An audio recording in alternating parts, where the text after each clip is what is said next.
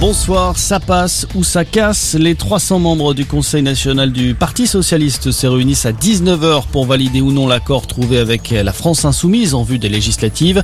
Un texte qui a provoqué des remous en interne. Certaines grandes figures du P S ont déjà fait savoir qu'elles n'en voulaient pas. Du côté de la majorité présidentielle, on se met en marche en vue des législatives. Le bureau exécutif de L R E M s'est tenu aujourd'hui avec à l'arrivée un changement. La République en marche va être rebaptisée Renaissance. Le parti qui a trouvé un accord avec ses alliés présentera quatre cents candidats. Il y en aura une centaine pour le modem de François Bayrou et cinquante-huit pour Horizon, le parti d'Édouard Philippe. Dans l'actualité également, ce braquage en plein cœur de Paris. L'attaque à main armée a visé cet après-midi une boutique Chanel près de la place Vendôme. Quatre hommes ont pris la fuite à moto. Ils sont activement recherchés. On ne connaît pas le montant du butin. Une enquête pour vol a été ouverte par le parquet de Paris.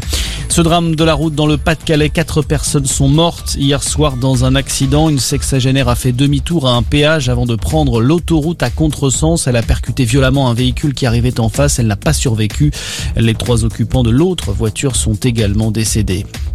La France va apporter trois cents millions de dollars supplémentaires à l'Ukraine. L'aide totale de Paris à Kiev atteint désormais les deux milliards, annonce ce soir d'Emmanuel Macron dans une vidéo diffusée lors de la conférence internationale des donateurs.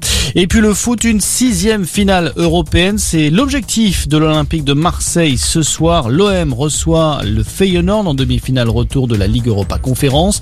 Avantage au club de Rotterdam, vainqueur à l'aller trois buts à deux. La rencontre est à suivre à vingt et une heures.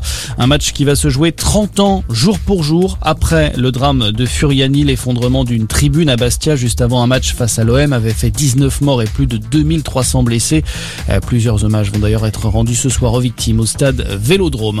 Voilà pour l'actualité, très bonne soirée à tous.